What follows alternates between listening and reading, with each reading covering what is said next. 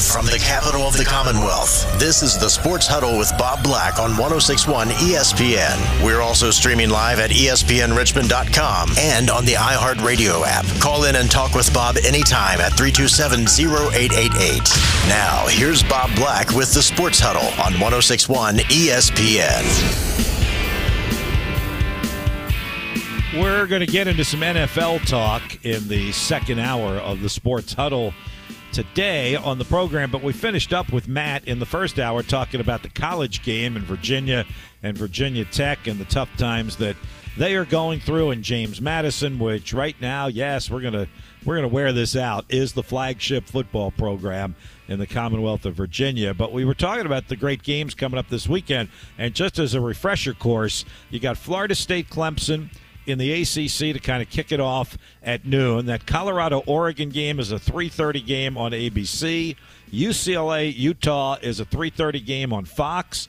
Ole Miss and Alabama, not top 10 ranked Alabama, is a 3:30 game from Tuscaloosa on uh, CBS, and then in the evening, Oregon State Washington State is at seven on Fox, and we certainly talked about the Ohio State Notre Dame game. That's the 7:30 game on NBC, and Iowa at Penn State in the Big Ten is on CBS at 7:30. So I think that's seven games involving uh, both teams in the top 25. So more of that coming up in just a bit. Uh, there are, I think, seven NFL teams, seven or eight NFL teams that are two and zero oh through the first two weeks of the season, and one of them, yes, is the Washington Commanders for the first time in a dozen years by virtue of their victories over Arizona and at Denver. Let's talk a little bit more about that with Barry Svrluga from the Washington Post, who joins us to start our 5 o'clock hour on the Sports Huddle. Barry, thanks for joining us. How are you? Great, thanks for having me. So we've been playing a little game the last couple of days of these teams that are two and zero, oh and just trying to figure out. And some of this is certainly an overreaction. It's only two games. Are they lucky or are they good? So let me throw that at you to start this. Are the Washington Commanders lucky right now to be 2 and 0, or are they a good football team? I mean, I'll totally wimp out and say a little bit of, of both, but I, okay. I do think I think it applies in particular with scheduling. Um, I mean, their next two games are against Buffalo and at Philadelphia. So if they had started the season with those two games and gone two and zero, oh, I would be telling you they're they're good. Um, but they didn't. They they beat and struggled to beat an Arizona team that most people think will be in a conversation for the top pick in the draft. Mm-hmm. And then, you know, did a great job in coming back um, against Denver and Russell Wilson, who people expect to be better with Sean Payton. But the, reality is they were five and twelve last year, and Wilson looked like a shell of himself. So.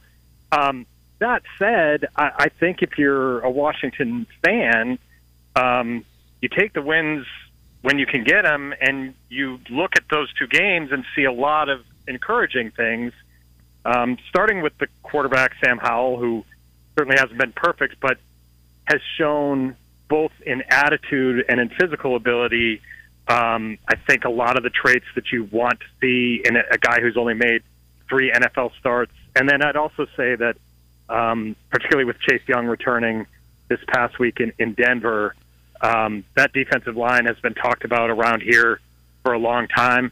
It, it could be coming into its peak form and just be hellacious for opponents to deal with um, all, across all, all four spots. So um, I'm not answering your question with an A or a B, but I think there's a mix of both in there, and that puts them in a pretty exciting position hosting Buffalo this weekend. Uh, we won't hold your feet to the fire on that, but because you gave a great essay answer, A plus for the for the essay answer there, Barry. Uh, thank you. But having said that, um, you know, you were there, you saw it. I don't know what happened at the beginning, how it got to 21 to 3, and why Russell Wilson and uh, Sean Payton couldn't figure out how to keep doing that for the rest of the game.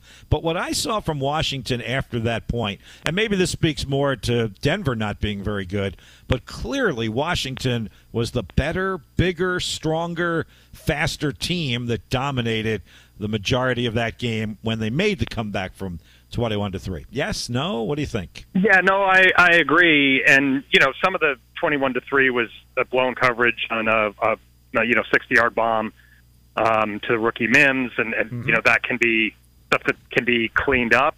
But I would say, you know, not only those um, kind of physical attributes that you just listed off, they were superior to Denver, but two things. They one, you know, kind of had an attitude like, okay, we need a play to turn this around. They they were not rattled. They were not reeling. I've seen this team for a long time fold in those situations.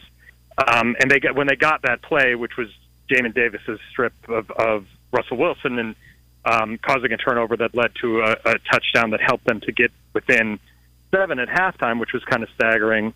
Um, but I would also say that you know they showed an ability to make adjustments in from a coaching standpoint that I'm not a hundred percent sure that they've done in the past. And I, I would point to Eric Bieniemy, the the new offensive coordinator, really in his first time calling plays. Um, you know, having been under the shadow of Andy Reid for so long, um, he opened up some stuff. One, sticking to the run and getting stuff out of it with Brian Robinson, but also pretty impressively um, turning to a screen game that got big chunks of yardage from both Antonio Gates and Robinson um, in the second half. That was stuff that they hadn't shown in the first game and hadn't shown in the first half. So it felt like um, a Washington team that almost always seems to lose the chess match, match, won the chess match in this case, and that that's really encouraging going forward because if you feel like your guy is getting into a rhythm calling plays with his personnel and then mixing it up,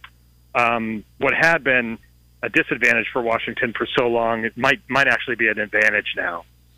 You talked about the schedule and the games coming up Buffalo this week and then at Philadelphia the following week. Most importantly, where do you think they need the commanders, that is, to elevate their game in order to compete and win the next two games?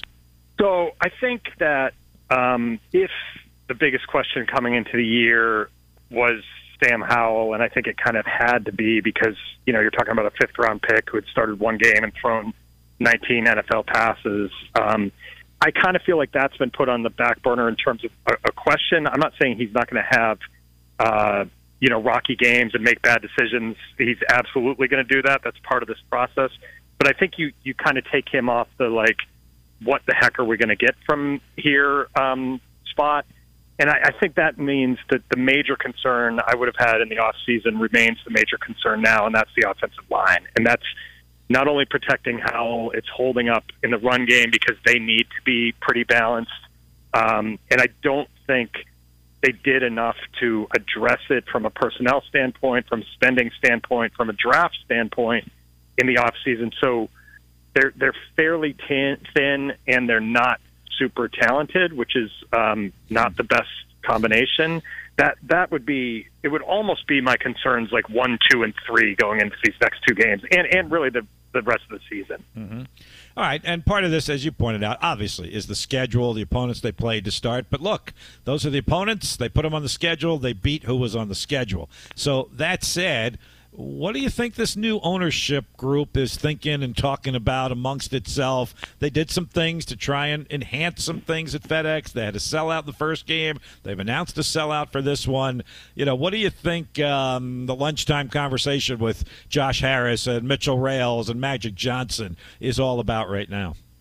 So I don't think there are any bounds to it, really. I mean, I, I don't think it's probably about the football side of things as much in this early going because I don't think, you know, barring a disaster, and they're, they're clearly not off to a disastrous start, I don't think they're going to make major changes in the football operation until they have an, a chance to see how it works and what the results are. So that would be TBD. I, I would think if, if they're really sitting down to lunch and are saying, you know, what what should we be focusing on? I, I just imagine that to be a super wide ranging, all over the place conversation that would be you know, down to very minute details about fan experience, about feedback they got from the first game. I mean, you know, they already did stuff like worked with the Maryland um, transit authorities to set up new traffic patterns to get to FedEx. That is something that you know no one sitting at home notices, but is very, very important to the people that they want to draw to the games. Um, I would, I just think a conversation like that would have no bounds. Food, um, services, ceremonies, uh, you know, what's the pregame like? All, all of that stuff should be on the table, and I, and I imagine is because, to my mind, their their rollout has been very positive and and and hit all the right notes.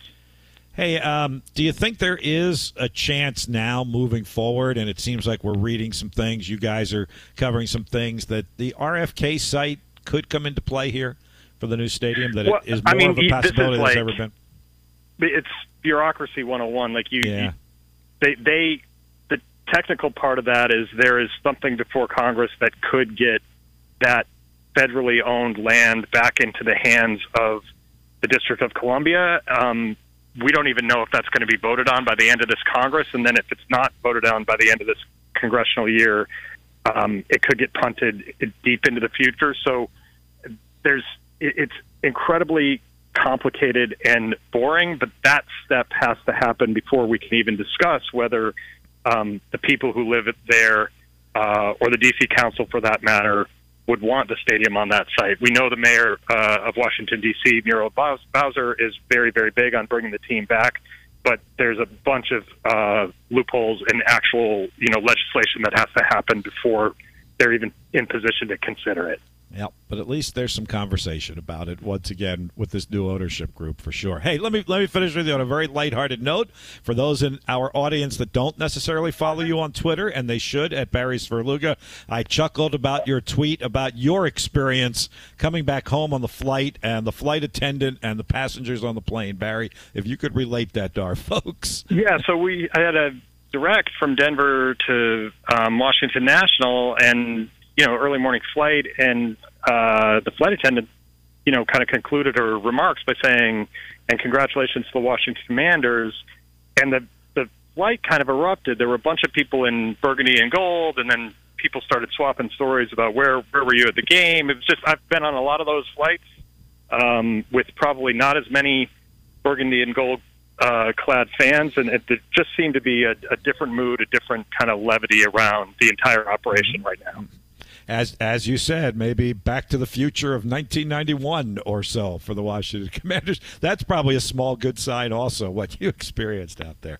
Uh, Barry, thank you so much. Appreciate primarily the football uh, perspective that you had on the Commanders' start to the season and what might happen moving forward. And we'll look forward to catching up with you as the season continues to roll along. Thank you, Barry. Thanks for having me. Appreciate it. Always. Barry Svrluga from the Washington Post, covering the Washington Commanders, and much more than that. We've had him on on several other topics as well. We've got some other topics still to get to on the Sports Huddle this afternoon. Here's where we're going.